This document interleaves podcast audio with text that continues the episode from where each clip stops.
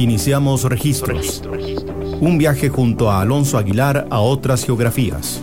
Vínculos entre música y sociedad. Diálogos apasionantes. 55 minutos de registros. En Amplify Radio 955. La voz de una generación. Para toda una generación en América Latina, el regreso a casa luego de clases estaba eminentemente ligado a almorzar rápidamente y sintonizar lo antes posible la más reciente aventura de Goku, doblada al español claro, en la televisión.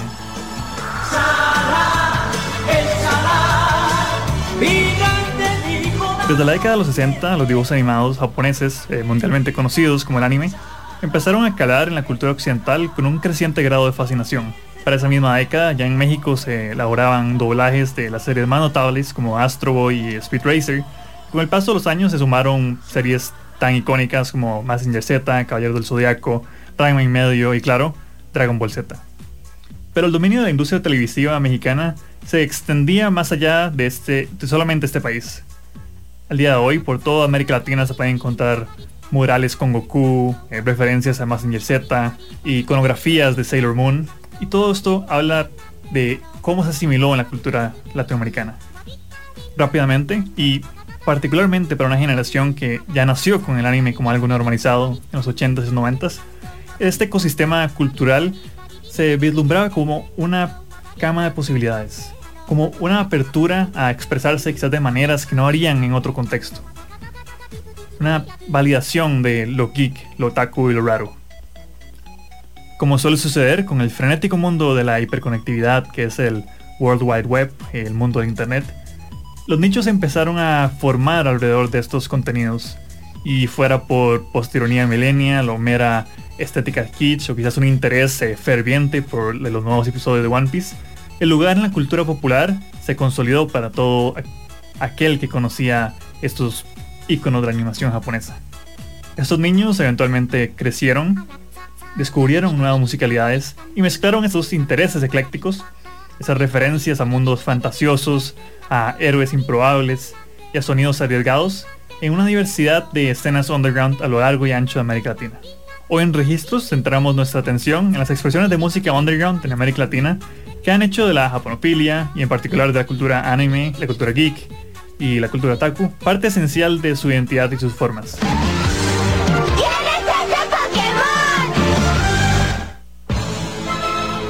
Prepárense para nuestro tema. Más vale que teman. Para proteger la música de la devastación. Y unir a los géneros dentro de nuestra canción. Para denunciar los males de la música naca. Y extender nuestro reino hasta Oaxaca. Los güeyes que tocan. Trayendo para ustedes el buen tribal. Ríndanse ahora o prepárense para bailar. Tribal es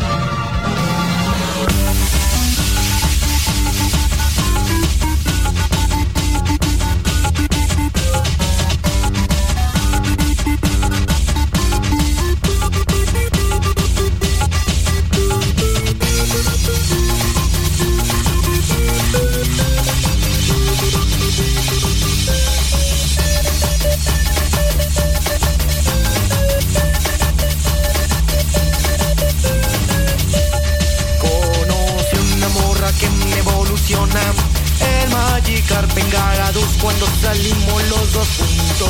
Pierdo el control y ya quiero atraparle, poder enseñarle mis pokeballs, así que mejor le bailo este tribal. Quiero su Bulbasaur, porque es un amor, pero no me pela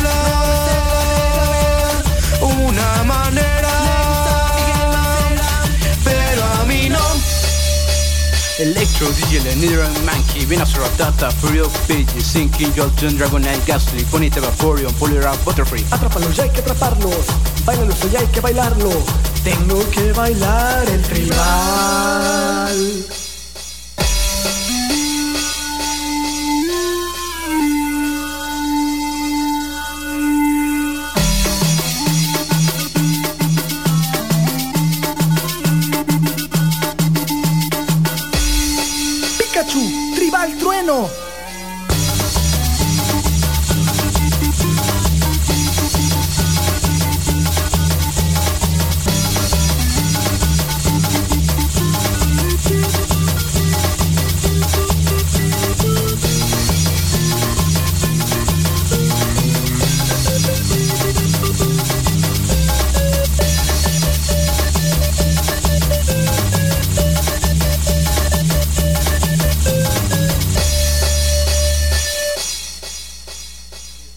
Hola a todos y todas, bienvenidos y bienvenidas a un nuevo episodio de Registros acá en Amplify Radio.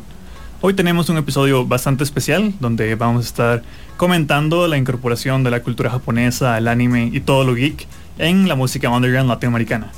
Para comentar ello, hoy nos acompaña Richard Villegas, eh, periodista musical que escribe para medios como Bandcamp, Remezcla y es el host del podcast Songness.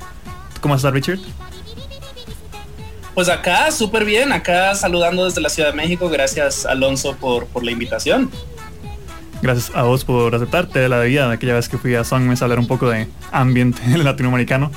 Como podrán notar, siempre encontramos nichos bastante extraños para comentar pues el, el nicho es lo que me da vida, es lo que me da carrera. O sea, pues la verdad es que todo el mundo está escribiendo de Bad Bunny y sus palabras son muy bonitas, pero pues él no necesita las mías. Y eh, a mí lo que me interesa, lo que me llama la atención y donde siento que puedo tener mayor impacto es retratando eh, pues tal vez movimientos y sonidos eh, pocos escuchados, pues, tal vez que no tienen mucha luz.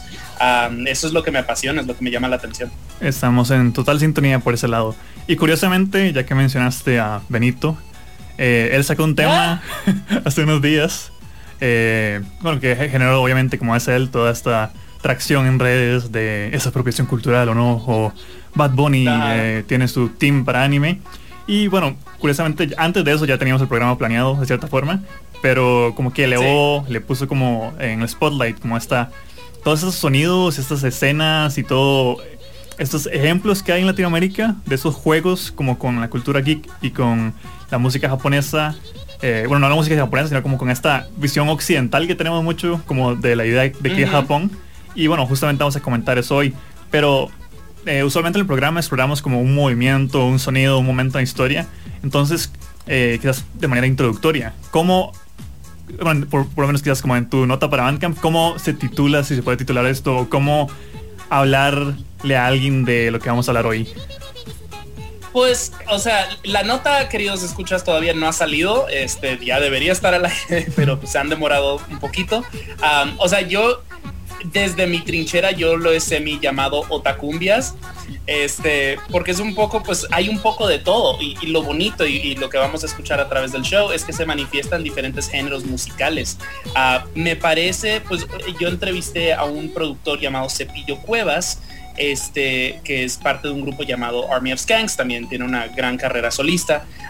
y él está muy interesado pues en los sonidos de los videojuegos, él es muy, es muy gamer, entonces él samplea todos esos, esos soniditos. Y me decía, pues al momento hay mucha nostalgia, la nostalgia es algo que está muy arraigada a la cultura popular, no solamente en México, sino pues en todo el mundo. Bueno, pues aunque seas en el mundo occidental, Estados Unidos, Estados Unidos deliberadamente quiere vivir en el pasado, donde pues en Latinoamérica sí, pues de no, la nostalgia también es muy, muy fuerte. Entonces me decía, o sea, no es nada sorprendente de que pues esté empezando a emerger todo esto, porque pues al fin y al cabo, pues sí, es como, ay, el, hicieron un reissue o este retro de, este retro, esta retro como maquinita acá de, de Atari o de Super Nintendo. Entonces, pues de nuevo, somos la generación que creció con estos juegos y pues están teniendo un, renacimiento. Entonces tiene todo el sentido del mundo que, este tipo de cosas como que vuelva a salir. Este, la cultura otaku, la, cultura, la cultura geek. También está teniendo un momento muy fuerte, o sea, a través de Marvel, eh, el anime nunca ha perdido, eh, nunca ha perdido fuerza, este, hasta el K-pop, a cierta manera, o sea, tiene, tiene raíces fuertísimas en Latinoamérica, entonces es como, pues ahí está, bueno, no raíces, pero hay una conexión muy fuerte entre, pues, you know, Asia y Latinoamérica en este momento, culturalmente eh, pues, hablando. Sí, Willy, justo mencionabas que justamente no se expresa de una manera uniforme, que creo que es lo que hace quizás lo más interesante de este fenómeno. Que bueno, justamente hablábamos hace unos minutos antes del programa, de que quizás es más interesante verlo como un fenómeno cultural, que quizás como estas ideas que tenemos de eh, encasillarlo como que así suena el, las otacumbias, por ejemplo, sino que es algo mucho más extenso. Sí, o sea, totalmente. No, se manifiesta de, o sea, hay, donde mayormente lo he visto es en el reggaetón, por alguna razón. Hay mucho reggaetón otaku. Uh, justo, eh, de no, vivo en la Ciudad de México y, vivo muy cerquita de la zona rosa. Y acá en la zona rosa hacían una fiesta llamada, eh, ¿cómo era? Eh, otaku Perreo, algo así. Friki Perreo. Ah, ah, friki Perreo, ahí está. Este, y sí, o sea, y llegabas y era, estaban y era una fiesta súper queer, entonces estaban todas las drags vestidas acá de, Sailor Moon o de Atena. You know, y es como que ok, y pues estás perreando y pues por lo general sí era mayormente reggaetón, eh, normal, común y corriente, tradicional, uh, pero también mucho K-pop, un poquito de todo, y de vez en cuando, pues estas otras canciones un poco más, eh, digamos, eh, extrañas, uh, se filtraban al playlist. Entonces sí era como que, ok, wow, ¿qué, ¿qué está pasando? Esto es totalmente un movimiento, o sea, es muy, muy joven.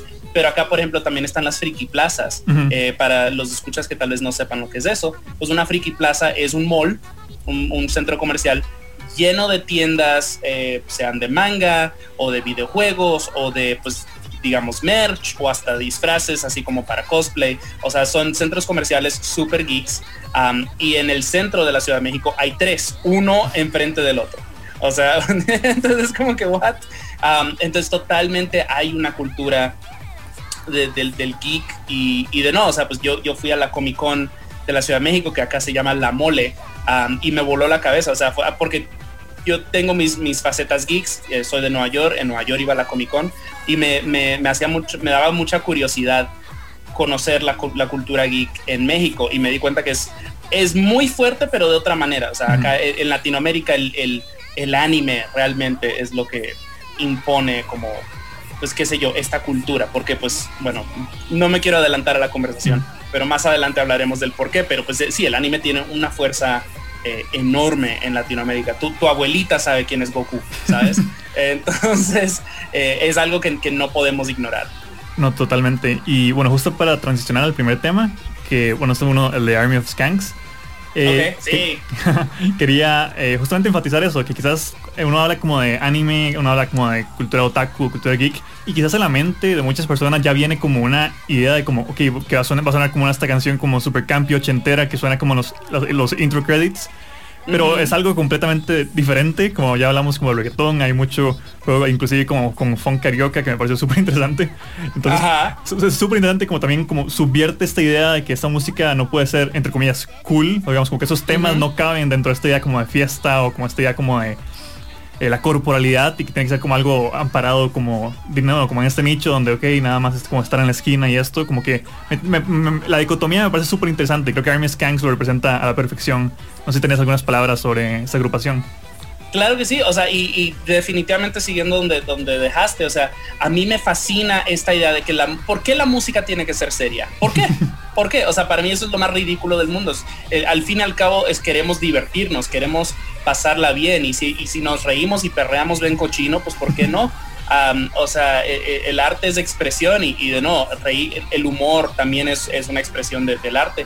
Entonces, Army of Skanks tienen, o sea, es muy gracioso, eh, you know, a primera escucha, um, porque pues sí, o sea, están sampleando Pikachu, you know, tiene una canción que se llama Pikachu quiere perrear, o tienen otra que se llama Un otaku me rompió el cora, uh, entonces es como, o sea, sí te ríes, pero ya como que lo vas escuchando y te pones a, te pones a escuchar y es como sí, o sea, sí tienen producción musical muy fina, están colaborando con grandes artistas, eh, bueno, pues de la, de la escena mexicana, pero pues artistas muy finos. A la canción que vamos a escuchar se llama Estilo Hentai.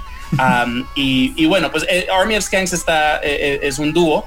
Uh, son Cepillo Cuevas, a quien ya mencioné, y Pat Castellanos, uh, también conocida como Sugar Mami, que es una de las cofundadoras de Perreo Millennial, una fiesta de reggaetón muy conocida en, la, en, en México.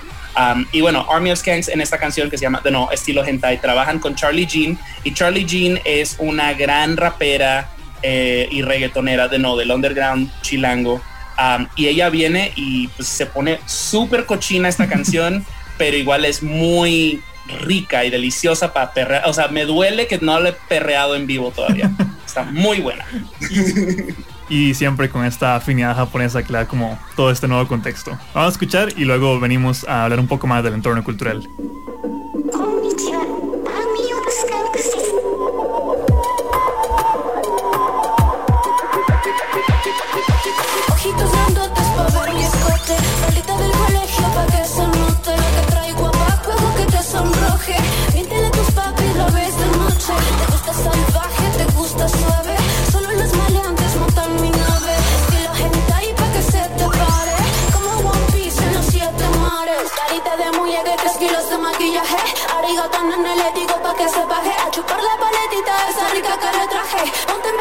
Que me gusta con coraje. Traje de gatita de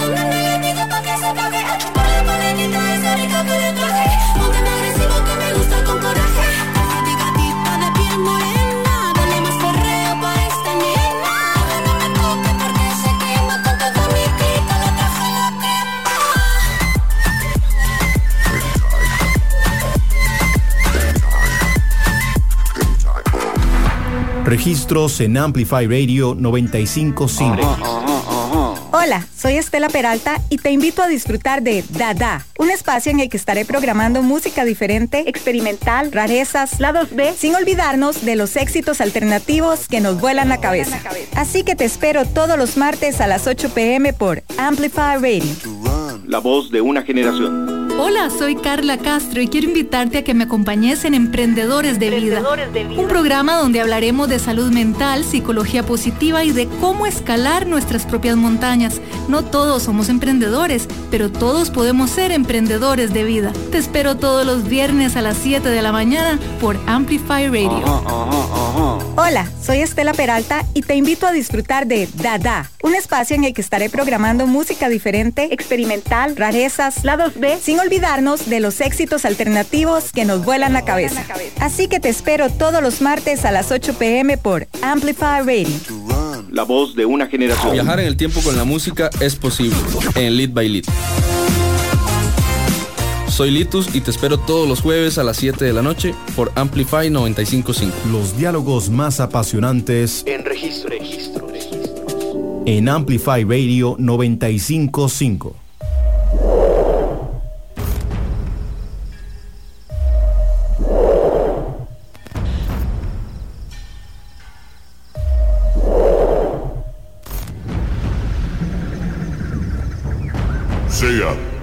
Eleve o seu cosmo ao máximo. O inimigo já está aqui. Não há escapatória desta batalha. É só botadão. Júnior Santorini. É só botadão. Meteoro de Pegasus.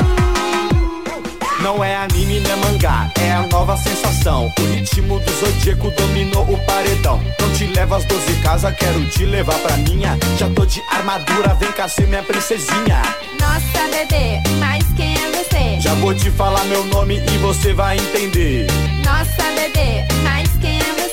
Vou te falar meu nome e você vai entender. Senta em ceia, senta em ceia, senta, senta, senta em ceia, senta em ceia, senta em ceia, senta, senta, senta em ceia. É, é, é o remix envolvente. Te mostro pega azul e você volta tipo Fênix, tipo Fênix. Senta em ceia, senta em ceia, senta, senta, senta em ceia, senta em ceia, senta em ceia, senta, senta, senta em ceia. É o remix envolvente. Te mostro pega azul e você volta tipo Fênix, tipo Fênix. Ceia, você deve queimar o seu cosmo até o limite. Mas antes, toca mais uma, vai.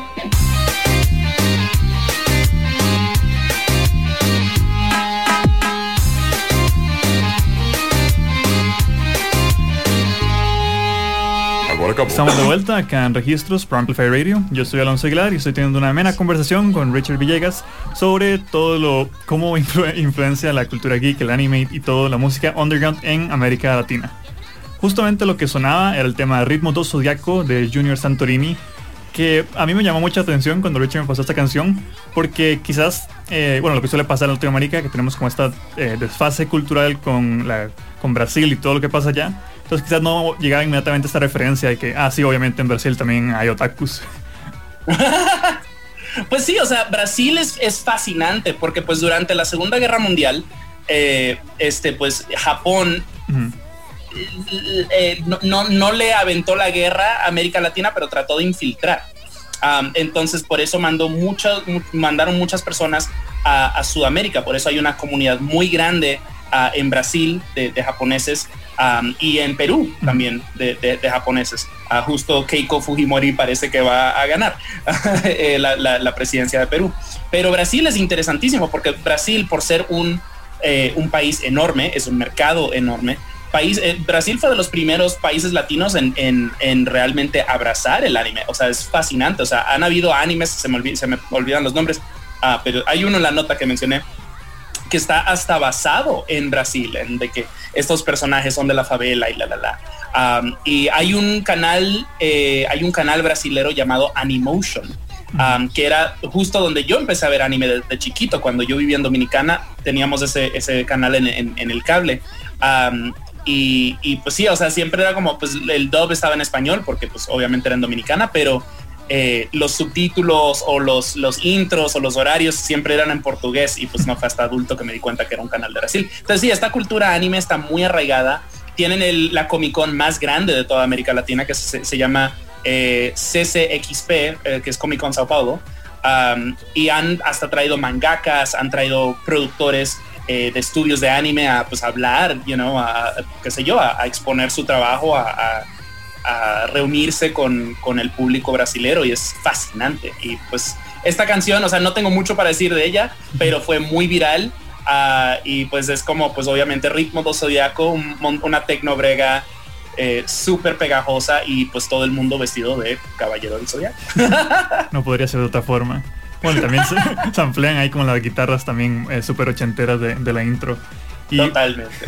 Y esto hace pensar también en algo que eh, apuntamos un poco en el bloque anterior, pero quería retomar, que es justamente como este fenómeno, muchas de las canciones como que se localizan en términos como estéticos, como que estamos hablando, en, bueno, ya vamos a escuchar más adelante como temas que son abiertamente cumbias, hay corridos, digamos como están recontextualizando totalmente como las líneas temáticas o como las narrativas tradicionales de estos géneros eh, inherentemente latinoamericanos y mezclándolos como con esta nueva influencia eh, millennial, geek, etcétera. Totalmente, o sea, son muy, son, son producciones muy estéticas, eh, de no, graciosas, algunas más como, de no, la de estilo hentai, por ejemplo, que escuchamos, es, eh, you know, eh, no es de que te ríes, o sea, es, es gracioso de que ella está hablando así de que, you know, estilo hentai para que se te pare como One Piece en los siete mares. Es como, o sea, te ríes, pero, pero el flow de Charlie Jean, por ejemplo, es muy, es muy directo y rápido y cortante y es como que cool, o sea, es, es trasciende también el humor, o sea, también creo que depende de nosotros que, que cuánta validez le, queda- le queramos dar, pero yo me tomo esta música muy en serio, o sea, conozco muchos de los artistas que vamos a escuchar hoy ah, de una manera pues ya personal y es como, o sea, son personas que trabajan sumamente serio en, en- su música y, pues no sé, o sea, me, me- encanta que le puedan eh, meter ese, ese humor. Y justamente quería preguntarte sobre eso, un poco también ligado como a la recepción que has visto en el entorno de, de México, porque hay, bueno, como hablábamos, como hay un elemento como kitsch bastante eh, notable en muchos de los videos, Sí. como saben, con, con pantalla verde, como los mismos outfits, ahí un poco, lo- digamos, como low-fi. Eh. Pero al mismo tiempo, como así es, también hay una idea como de producción bastante desarrollada, digamos, como no nada, bueno, al menos me parece como que no, no se ve nada más como estos intentos de viralidad como, o como un mero gimmick, sino como que eh, se ve como esa incorporación, está este elemento como genuino de apreciación, quizás como hacia lo que están homenajeando o haciendo referencia. Pues totalmente, o sea, este show, eh, pues se está escuchando en Costa Rica y bueno, pues en Latinoamérica, o sea, lo más probable es que cada persona que esté escuchando esto eh, pues vio anime en la televisión, no importa su edad, o sea, el anime está presente en Latinoamérica desde el 64, si no me equivoco. bueno, eh, voy, a hablar específicamente de México porque la nota que escribí se enfoca en México. hay diferentes, you know, eh, vertientes en, Latinoamérica, pero en México el primer anime que se, que se que pasó en la televisión abierta fue Astro Boy y eso fue en el 64. Ah, y creo que Astro Boy realmente fue como el primer anime que realmente se dio a, conocer a, nivel internacional. O sea, recuerdo hasta en USA Astro Boy está muy arraigado. Pero, ajá, entonces era, es algo como que, de no, todos hemos crecido con, con, eh, de no con anime. O sea, si tú eres de la generación de Astro Boy, súper. Si eres de la generación de Candy Candy, va. O de Meteoro, o de Caballeros del Zodiaco, que es ya es más noventero, igual con Sailor Moon, Dragon Ball. Entonces es, es, algo que traemos, eh, de no, es, está muy arraigado a la cultura ah, y creo que lo que eh, lo ha como plantado de, una manera tan profunda es el hecho de que es gratis. Eh, es, que siempre lo pasan en la televisión abierta. Entonces, aún, aún siendo un producto importado, no solamente las clases altas o adineradas, eh, tienen acceso a él, ¿sabes? Entonces es algo de que todos lo podemos accesar y, de que estaba ahí cinco días a la semana. Y es, uh, entrevisté para esta nota, entrevisté a, Gaby Maya, que ella es una de las pioneras del manga en México. Ella trabajó eh, en, pues en casas productoras como eh, Editorial Mango, ah, Editorial Tucán, creo. Ah, y ella es la fundadora de, de fanzines como Animanga y ella me decía, o sea, es, es, también son muy similares a las telenovelas. y está cool porque es como de no, la telenovela pasa en la televisión cinco días a la semana. Este, you know, por lo general es como alguien tal vez de bajos recursos o en situaciones difíciles y la la la y que trascienden y eso pues en Latinoamérica pues nosotros todos nos podemos identificar con eso con circunstancias difíciles y que nosotros también trascendemos y lo otro es que pues son productos y producciones que están muy enfocadas en el personaje. Entonces ella me decía, o sea, de que pues piensa en Dragon Ball. Conocemos a Goku desde que era niño y ahora Goku creo que es abuelo. o sea, o sea, hemos crecido con Goku, you know, por 30 años. entonces esos son, son personajes que se vuelven casi familia, ¿no? De que los tenemos presentes toda la vida. Sí, bueno, y justamente en, la intro eh, hablaba un poco de cómo, en, bueno, al menos mi experiencia personal y la de muchos de mis compañeros y creo que mi generación en general era llegar de la escuela a la primaria, eh, ir directamente a ver la televisión nacional, digamos, eh, diferentes canales que había eh, nacionales y bueno, sí, como a 5 de la tarde daban Dragon Ball Z siempre, digamos. Y se convirtió en un ritual, digamos, como que era lo que se comentaba el recreo el día siguiente, digamos, como lo que pasó en Dragon Ball Z, aún si era un episodio hace 30 años, pero para nosotros era la primera vez viéndolo, digamos. Yep. Sí, o sea, en mi casa, o sea, cuando yo me estaba criando en Dominicana, a las, eh, yo salía de la escuela a la una y media, llegaba a casa a las dos, eh, entre que me comía y me cambiaba, a las tres empezaban Los Caballeros del Zodiaco, a las tres y media Sailor Moon, a las cuatro por lo general alguna caricatura gringa que, pues, que, habían licenciado, y a las cinco Dragon Ball. y ese era, ese era el loop, y era como, y a las, creo que a las seis empezaba eh, Baywatch. pero, pero pues ese bloque de las tardes era, era casi todo anime y, y sí, o sea, eh, eh, de, nuevo, una de las de, los, de los artistas que vamos a escuchar hoy en, bueno, en el playlist ah, y que entrevisté para esta nota se llama, bueno, tiene un canal de YouTube ah, y él es el, el vaqueroporno.com ah, y es todo una palabra, todo junto. y él pues hace todo, diferentes versiones y covers. no, no son covers, pero canciones muy innovadoras, inspiradas en, el anime, pero recuerdo que cuando lo entrevisté me decía, o sea, yo, el anime eh, era como trascendente, era algo que todos veíamos, entonces era como, pues todos ya lo conocíamos y, y, estamos jugando en el parque y, y de Sailor Moon era lo más fuerte y a todos nos encantaba Sailor Moon y pues era yo estaba en mi grupito con otros otros niños así todos de 10 todos machitos y la la la porque pues también él es de Monterrey entonces you know eh, you know coeficiente vaquero es plus plus plus. Este entonces sí era de que ah bueno pues y, siempre era como jugar a quién you know jugamos al Sailor Moon y me decía pues a veces teníamos que ser dos o tres you know Tuxedo Mask pero pues siempre tenía que haber una una que otra Sailor y era, de no, era como, no solamente es algo que traes de, contigo desde niño, eh, me decía, hasta esas dinámicas de género,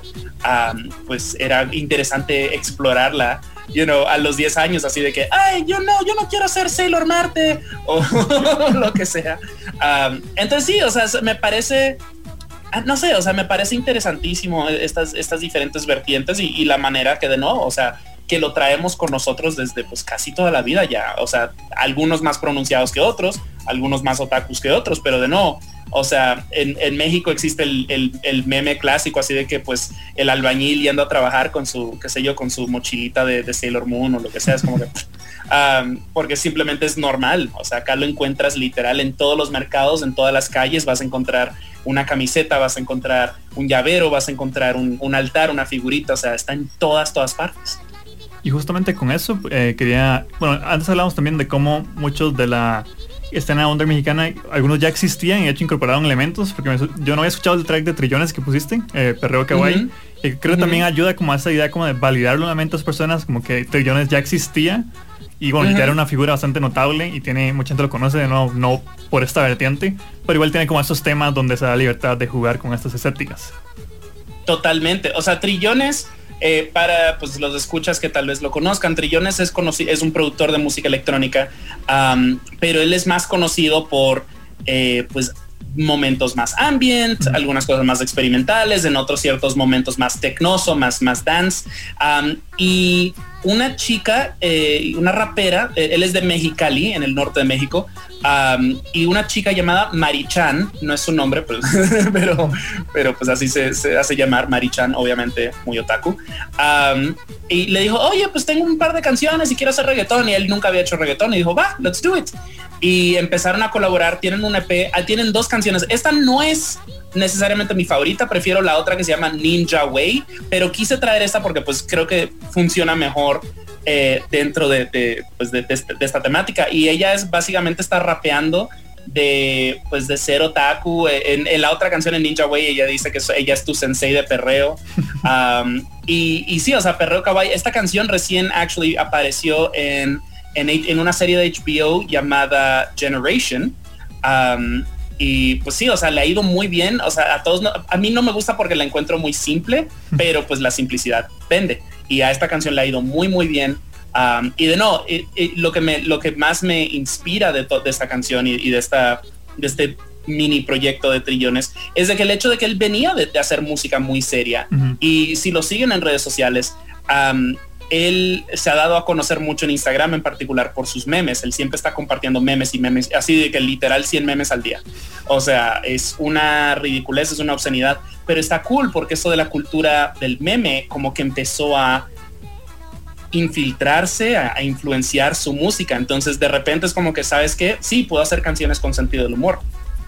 Entonces hasta eh, de sus más recientes producciones, hasta las canciones que no son otaku, son bastante graciosas. O sea, hizo una tecnobanda totalmente con cinte, ah, hizo una cumbia, una electrocumbia llamada Maribel Vanguardia, uh, que, you know, shout out, creo que es Tika también. Sí, sí, ah.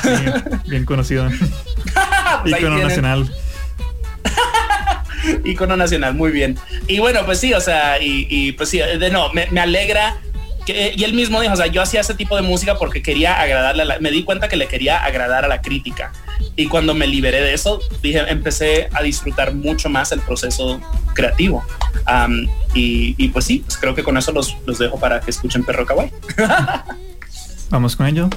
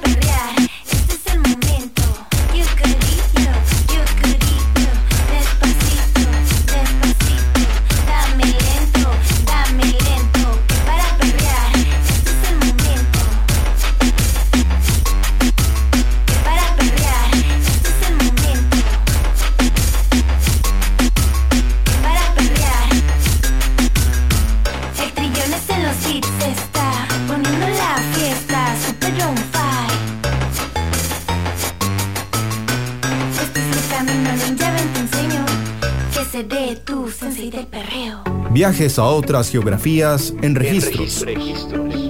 Por Amplify Radio. 955. Qué Intensas es un espacio libre de juicio y lleno de realidad compartida, donde tendremos a las invitadas más top que te compartirán con muchísima vulnerabilidad sus historias personales y profesionales. Nos pueden escuchar todos los miércoles a las 7 y media de la mañana por Amplify Radio 955. La voz de una generación. Amplify Radio. Por Amplify 955. Amplify Radio. Amplify Radio. En Amplify Radio. Por Amplify 955. Una emisora con contenido que interesa, que importa. Amplify Radio. La voz de una generación. Registros. Vínculos entre música y sociedad. Por Amplify Radio.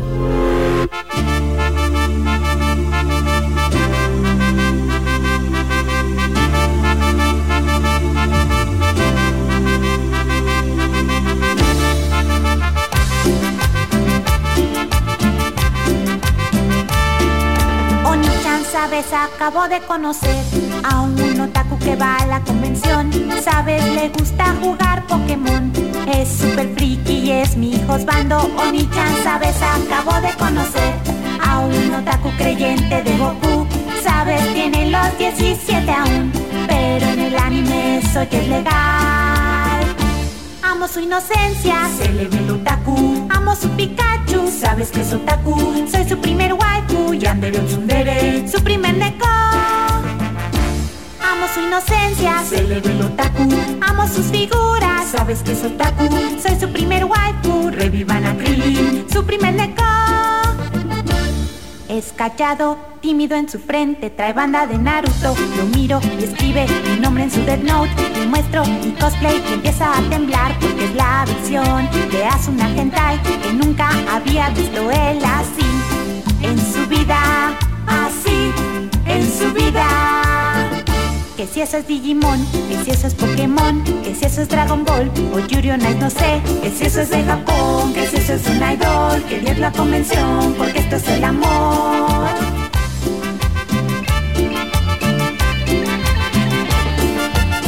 Pica, pica, pica, Pikachu. Échale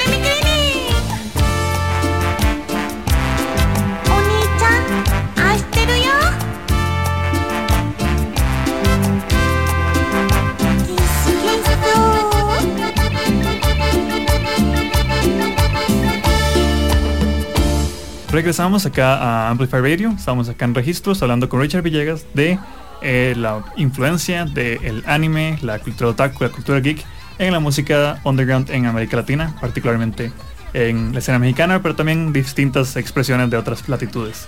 Eso que Ujú. sonaba era el tema La cumbia otaku, que sintetiza un poco todo lo que estamos hablando. Marian MG. eh, no- bueno, no- creo que es así, ¿verdad? Como se tiene en. YouTube. Y eh, esta creo que quizás es eh, un poco... que tiene el humor que hablábamos antes de todas esas canciones. Y creo que es casi que inseparable, quizás un poco del contexto de YouTube. Que no es algo negativo, que para alguna gente es algo negativo, pero creo que nada más es parte de esta idiosincrasia. Y me llama mucha atención también por la cantidad de referencias de, de inside jokes y hasta iconografías que utiliza dentro de la canción de un track relativamente corto, como que al final dura como menos de tres minutos, pero sí está nada más como cargado de one-liners y bueno, meterle, ¿no? Como hablábamos, como de la cumbia, esta música inherentemente latinoamericana, del tipo narrativas y poner, darle la vuelta nada más hablando de una chica con que quiere su husbando otaku es, eh, me parece una geni- genialidad. Sí, o sea, esa, ah, so, eh, algo que, me- eh, algo tal vez, no voy a decir desafortunado, pero tuve una experiencia muy interesante con esta canción porque yo la conocía de antes, o sea, ya me la habían mandado, este, cuando empecé como a adentrarme en esto de, de la música otaku, dije, ay, wow, qué, qué rico y qué chido y qué gracioso. Y después, para eh, un día de, de fiestas patrias acá en México, fui a ver a Los Ángeles Azules, era gratis, dije, ah, pues, let's go y tocaron 17 años, que nunca, yo, o sea, no la conocía. Entonces yo así de que, ay, wow, es la cumbia del otaku. Y un montón de gente se rió porque pues ya la habían visto, pero como que nunca, nunca me, había dado cuenta. Y pues sí, o sea, eh, hay muchas de estas canciones, o sea, hay muchos de estos eh, creadores de YouTube, son muy interesantes. Ah, hay otro, y se me olvida su nombre, pero eh, él tiene como canciones acerca de, de, eh, One Punch Man y de My Hero Academia. Él es conocido porque se, se hizo medio viral porque hizo un cover en español de I'm Not Okay eh, de, de- de My Chemical Romance, pero lo hizo como norteño. ah, con acordeón y todo. Entonces, o sea, de no, eh, me parece que es inspiradorcísimo todo esto. El vaquero porno ah, que, que mencioné antes, o sea, me encanta porque de no, él tiene, hizo un EP de, de, eh, de- de reggaetón del Caballeros del Zodiaco. Su canción más famosa, diría yo, Mm. es, es Siente mi cosmos, mami. Am, y literal es Siente mi cosmos, mami, tumba las 12 casas. O sea, es, es una risa. Y me dice, el este EP fue inspirado en un meme que, que se vio en un mercado, am, que era como un letrero así, y tiene este mis, mis, eh, mis eh, redactado del Olimpo, este, mis, eh, mis bitches del Olimpo, eh, el chaca de Virgo, o sea, e- es, de no sé, o sea, es poder encontrar inspiración en estas cosas y crear algo completamente nuevo. Ah, y justo me decía esta Gabriela Maya, eh, de nuevo, esta eh, editora y escritora, me decía, así es que sabes que, de no, porque pues siempre existen preguntas de, de apropiación cultural o apreciación o lo que sea, pero me dices, el hecho de que no son remixes, no son, no son samples, no son, o sea, es- estás creando material completamente nuevo, o sea, eso quiere decir que la cultura ha sido asimilada a un nivel muy profundo, o sea, do- donde inspira contenido completamente nuevo. El vaquero porno ha hecho reggaetón, eh, ha hecho corridos, hasta, hasta empezó a hacer corridos tumbados. Tiene uno que se llama Amor Saiyajin, que es un corrido tumbado, ah, totalmente tratando de colgarse de este momento Natana Elcano, Rancho Mil de la la la, y, y- y le quedó muy bien, o sea, es muy gracioso.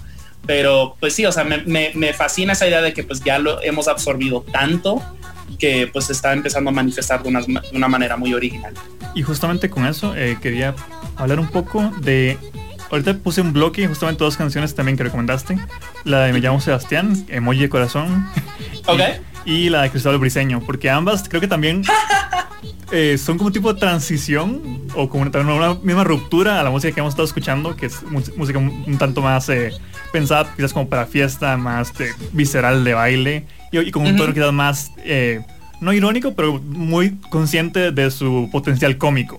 Y estos dos, más bien, eh, eh, uno de los videos, sobre todo el de Emiliano Sebastián y Apropia Santa el Camp, eh, Ya. me, me pareció sumamente refrescante, como escuchar como las letras y como la narrativa más bien eh, lo hace hasta introspectivo, sorprendido, si uno, no, que quizás uno no pensaría de una canción como con distintas personas vestidas como personajes de, digamos, como Sailor Moon y así. Sí, totalmente. O sea, esa canción de Me llamo Sebastián, eh, em, que es como un corazoncito, ah, que se pronuncia, by the way, se pronuncia, se pronuncia con un beso. Eh, esa canción es acerca del poliamor. Am, eh, Me llamo Sebastián es un artista chileno ah, muy queer, muy, y, y- pero también muy, es- escribe canciones muy íntimas. Um, y él es muy geek. Ah, él, él tiene canciones, o sea, hay una canción, eh, creo que se llama Adolescente o algo así, y literal es como el coro es juega las cartas Pokémon sin culpa. Um, y pues él, él- él usa esas experiencias de, de niñez, las usa mucho para pues contar eh, tal vez pues eh, anécdotas acerca del bullying o del rechazo que sintió en casa eh, o de pues él es, un, es poco gordito, entonces para exponer esas inseguridades de su cuerpo. Y me parece muy interesante. Y de nuevo, con, y la de Cristóbal Briseño, eh, pues, los escuchas con más conocedores sabrán que él es el que canta, él es el, el líder de Haces Falsos, que es una banda muy conocida. Y pues sí, y, el- y es- y este es un cover acústico muy bonito de la canción que cierra eh, Dragon Ball, Romance te puedo dar. Y es como, es totalmente inesperado y te quedas así de que, ¡ja! Pero la canta con un feeling precioso. Es actually con la que la canción con la que por lo general cierro mis, mis, mis DJ sets. Am, porque yo incorporo mucha de esta música cuando me invitan a, a pinchar, inco- incorporo muchas de estas cosas porque sí son reggaetones y o cosas más pop, igual te ríes, igual las vas a bailar. Y me parece que esa canción es muy bonita como, qué sé yo, como para, para eh, es como, es como el, el- el- la cereza, eh, eh, you know, sobre el helado, es como que, mm, mm, ah, qué rico, refrescante. Ah, y sí, pues, viva Chile. Sí, bueno, bueno, Cristóbal Briseño que para quizás los eh, indie heads o los fans del indie rock latinoamericano más eh, acérrimos y lo consideran uno de los cantautores quizás más eh, importantes de este milenio. Y, Y bueno, ahí está haciendo su propia boda de Dragon Ball, que habla perfectamente de qué tan asimilado y qué tan importante y, inherente es parte como de nuestra cultura aquí en Latinoamérica. Y bueno, el potencial que da para crear nuevas narrativas y nuevas estéticas. Que justamente vamos a hablar un poco de eso cuando regresemos luego estos temas.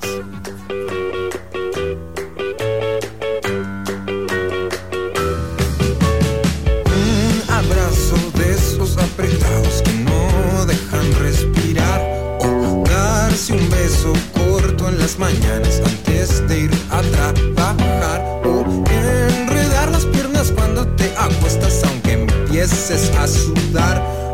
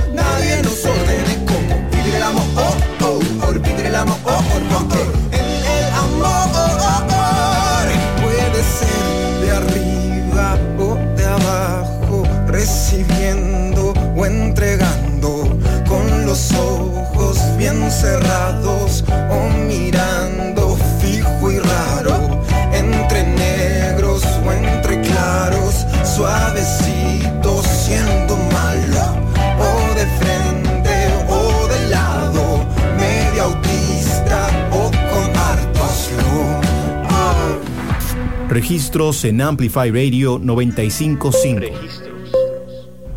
60 minutos de análisis, actualidad, educación, con emprendedores, empresarios, pymes, el joven gerente y mucho más. Pulso Empresarial con Nilsen Buján, de lunes a viernes a las 11 de la mañana. El programa que te da el impulso para crear, innovar y transformar. Por Amplify Radio 95.5 FM. El señor Loki te regala 5 segundos de relajación.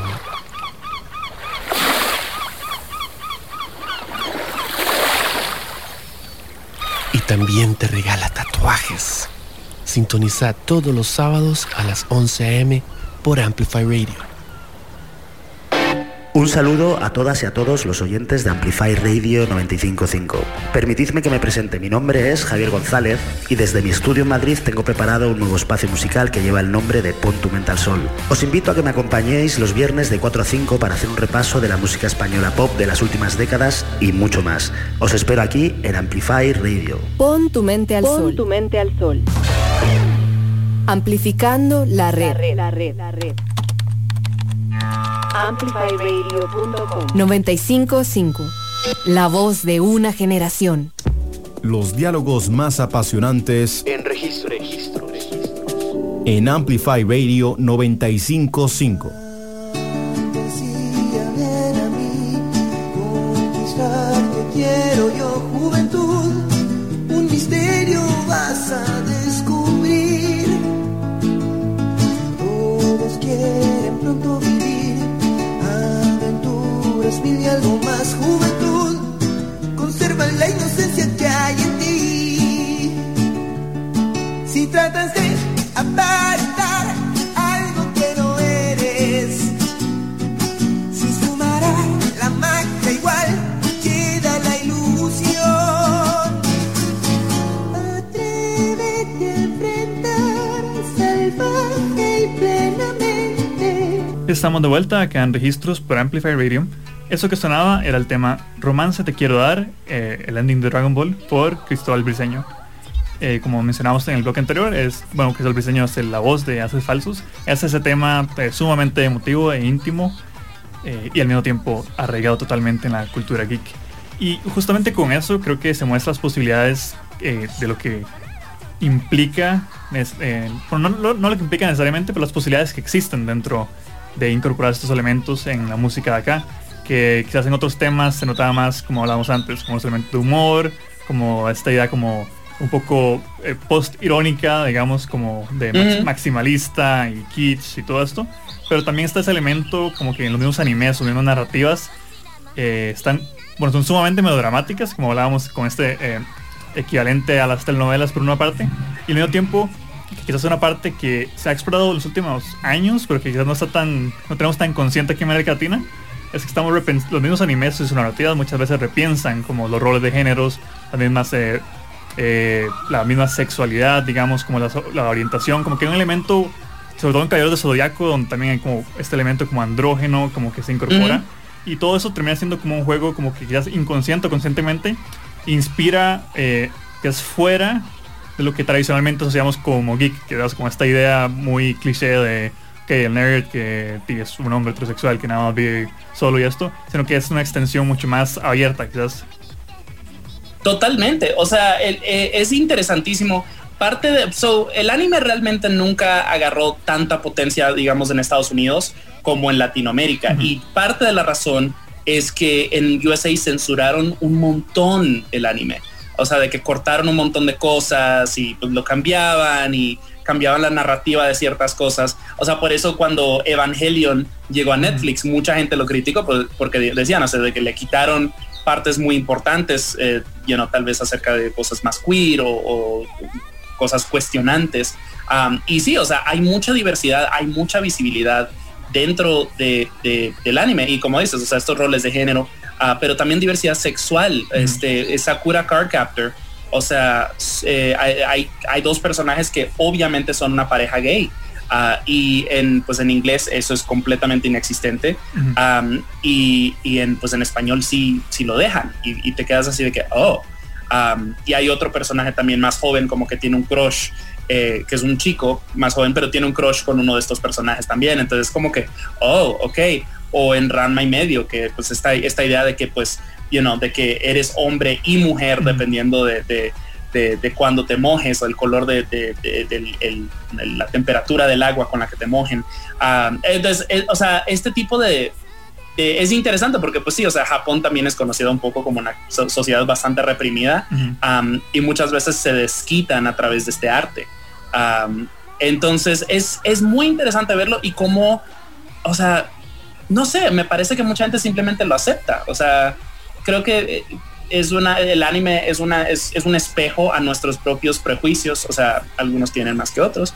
Pero por ejemplo, yo tengo muchos amigos, o sea, hablaba del vaquero porno, que era un vaquero, que literal es un vaquero, y que le gustaba mucho Sailor Moon y que pues ellos jugaban, él y sus amigos jugaban a ser las Sailor Scouts. Y es como que, you know, eh, eh, me parece que el anime es no sé, lo, lo, ha hecho muy normal, lo ha hecho muy común, eh, muy natural, muy fácil de hablar, muy fácil de representar. Y, pues me alegro que pues creo que creo que eso también es un, eh, tal vez un poco un aplauso a la calidad de las historias, de que las historias son tan buenas, de que aunque tú tengas tus prejuicios, de que tal vez seas eh, homofóbico o tal vez es como que veas al, al, sexo femenino como el sexo débil, o sea, creo que el anime cuenta historias tan buenas que pues mucha gente lo ha repensado. y pues al fin y al cabo eso, ese no es el objetivo del arte. So, no sé, soy muy fan. y justamente también como esas relaciones que ya, bueno, permean de una u otra forma la música, digamos, como que... Eh, no, para la gente quizás no está tan familiarizada como con la cultura otaku o con esto, quizás nada más piense como, ah, bueno, Pokémon y Dragon Ball, pero digamos, en, en estos, inclusive en estos mismos eh, programas hiper conocidos y todo esto, ya hablamos como de, bueno, personajes femeninos importantes, como de las mismas, bueno, inclusive en Dragon Ball se habla mucho de que hay cierto eh, homoerotismo en algunas escenas y todo esto, y son cosas que, sí, como que, que se contextualizan justamente como en el contexto de la música latinoamericana que ya estamos hablando de una sociedad históricamente conocida por muchos de esos vestigios y bueno, muchos bastante presentes en algunos lugares como de machismo, de homofobia. Eh, creo que también no es algo positivo al final de cuentas. Y justo con eso quería preguntarte como, cómo se percibe estos mismos artistas que trabajan dentro de esto entorno o como que incorporan estos elementos, eh, si, si ven como algo que tiene como vida a futuro, si hay gente más bien que los estima como algo nada más como de zeitgeist, como una tendencia eh, muy de la era, era internet, ¿Cómo, cómo se siente quizás como la, el potencial para que se consolide a largo plazo? O sea, no creo que estos artistas lo estén mirando de esa manera uh, me- me- y, creo que eso es bueno, o sea, porque lo hace menos planeado y lo hace más natural. Entonces es más así de que, pues me nació esta idea y la voy a explorar. A mi parecer, de, pues ya externo, sí me parece que esto recién está comenzando. Ah, porque de nuevo, o sea, la- eh, algo como de no, Bad Bunny haciendo una canción donde está cantando en japonés y tiene ani- eh, like, animación ya estilo anime. Y es como que, ok, eh, eh, o sea, el anime no es nuevo. O sea, la, mayoría de los fans de, de Bad Bunny lo más probable ven anime o han visto anime. Ah, entonces, no sé, eh, no sé, no te sabría decir el a largo plazo, pero yo sospecho que esto recién empieza.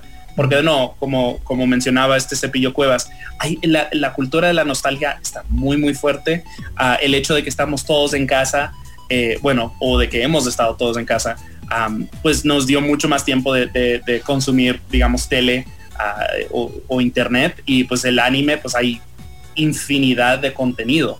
Ah, y de nuevo, como es algo que con lo, que ya hemos crecido, es familiar. Entonces no es así de que no te estás aventurando a algo completamente nuevo, comple- completamente extraño. Es como que, pues, you know, eh, eh, ah, sí, verdad, ah, sí, Naruto, ok, bueno, pues hay seis- 600 episodios y estoy en cuarentena, why not? Entonces, um, entonces musicalmente sí creo que, pues, de nuevo, el, el- el- la cultura geek, lo otaku sí se está poniendo muy fashion, muy de moda, de nuevo, Bad Bunny. Si Bad Bunny está ahí es porque, pues, ahí viene, ah, ahí viene la oleada.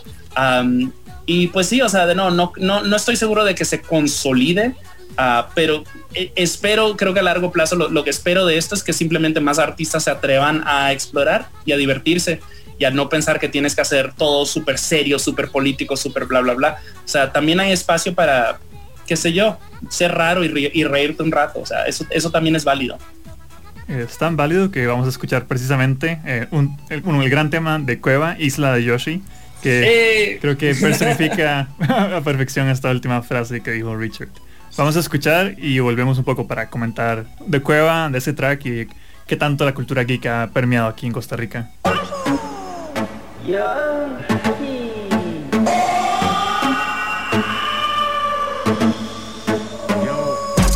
Aquí chilling en la isla de Yoshi.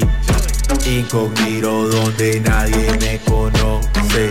Booty with a mask on looking like a ghost Booty with es mi compa. Ojo si usted se le monta, puede que yo no responda. Somos invitados a la fonda de la mama de un Yoshi. Soy condecorado por la raza, no sé qué me pasa. Ando con la gente por la plaza. Birras tropicales, Yoshis en las calles, Rufis en los tragos. Es un despilfarro, todos toman guaro, todo controlado.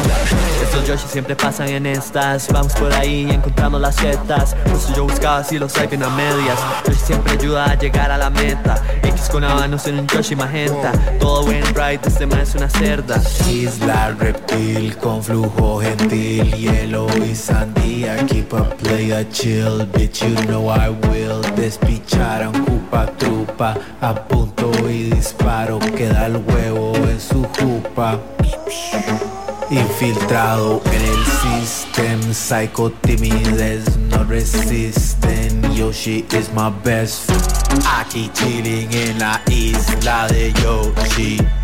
Incógnito donde nadie me conoce. Booty with a mask on looking like a ghost Booty with a mask on looking like a ghost Yoshi saca la lengua, me cocina cachete. Yoshi juega mejengas, es el man más fuerte.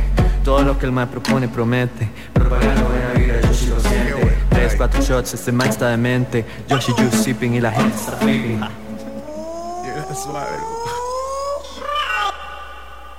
Estamos de vuelta acá para despedir este gran episodio de Registros, donde comentábamos con Richard Villegas un poco de las distintas vertientes que tiene la influencia de la cultura geek, el anime y toda la japonofilia aquí en América Latina.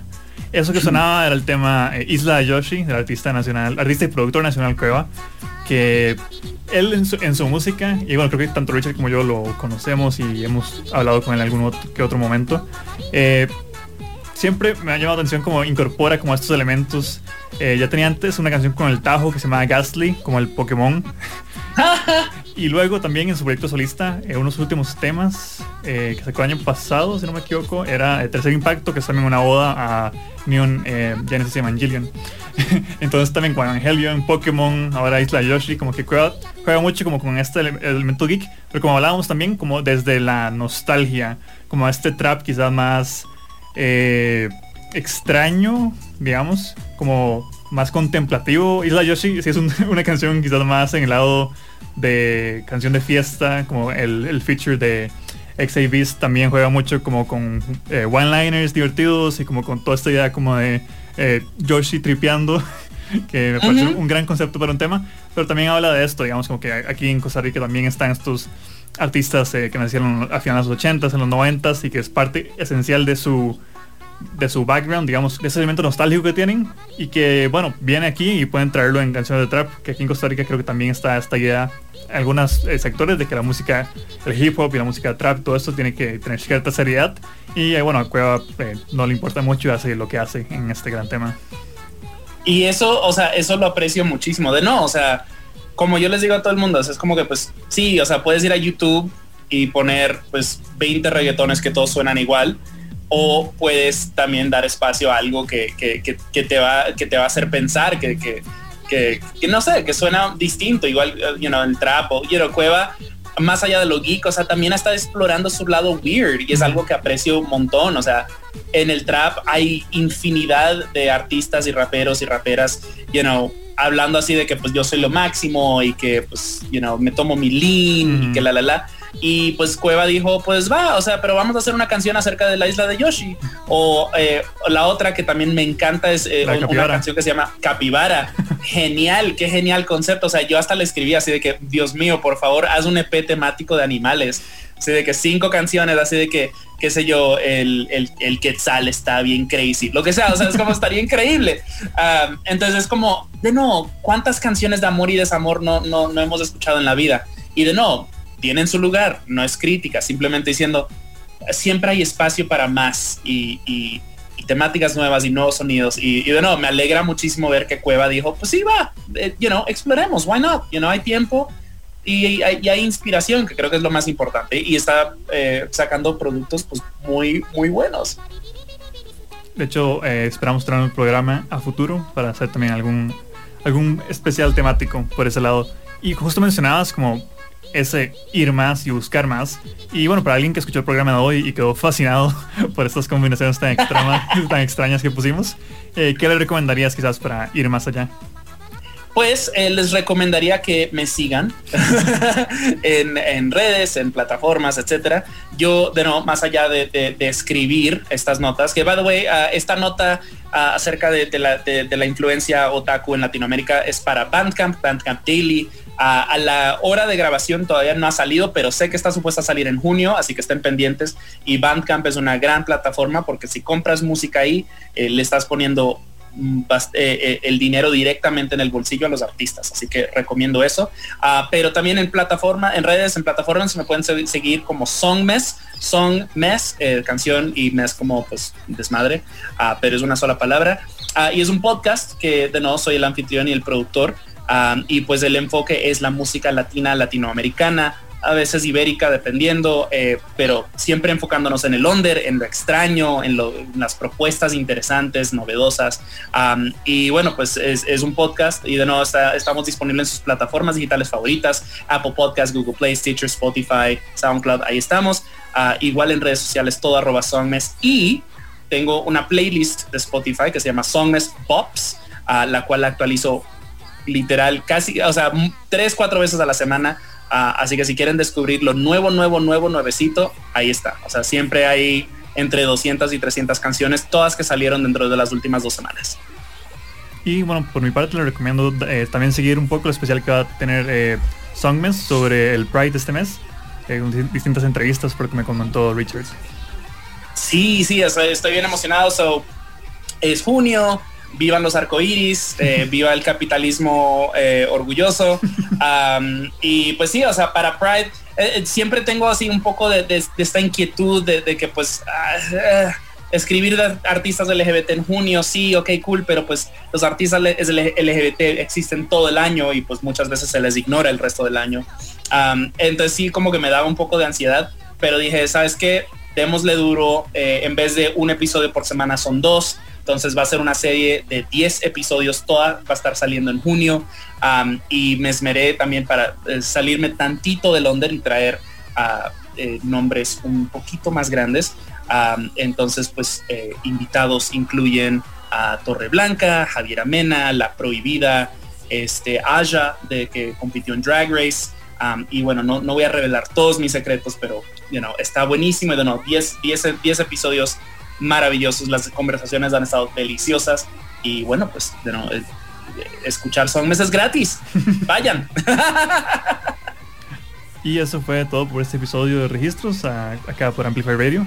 Eh, bueno, como dijo Richard, pueden seguirlo en redes. Aquí estaremos también compartiendo luego el playlist del episodio. Eh, siempre queda grabado en la, red de- en la web de Amplify Radio, donde pueden revivir este y todos los episodios anteriores. Y por nuestra parte, nos despedimos y les esperamos la próxima semana eh, con nuevas geografías musicales. Muchas gracias, Alonso. Gracias a vos, Richard. Finalizamos registros por hoy en Amplify Radio. Los diálogos más apasionantes, vínculos entre música y sociedad. Alonso Aguilar vuelve el próximo martes a las 6 de la tarde con más viajes a otras geografías en Registros por Amplify Radio 955. La voz de una generación.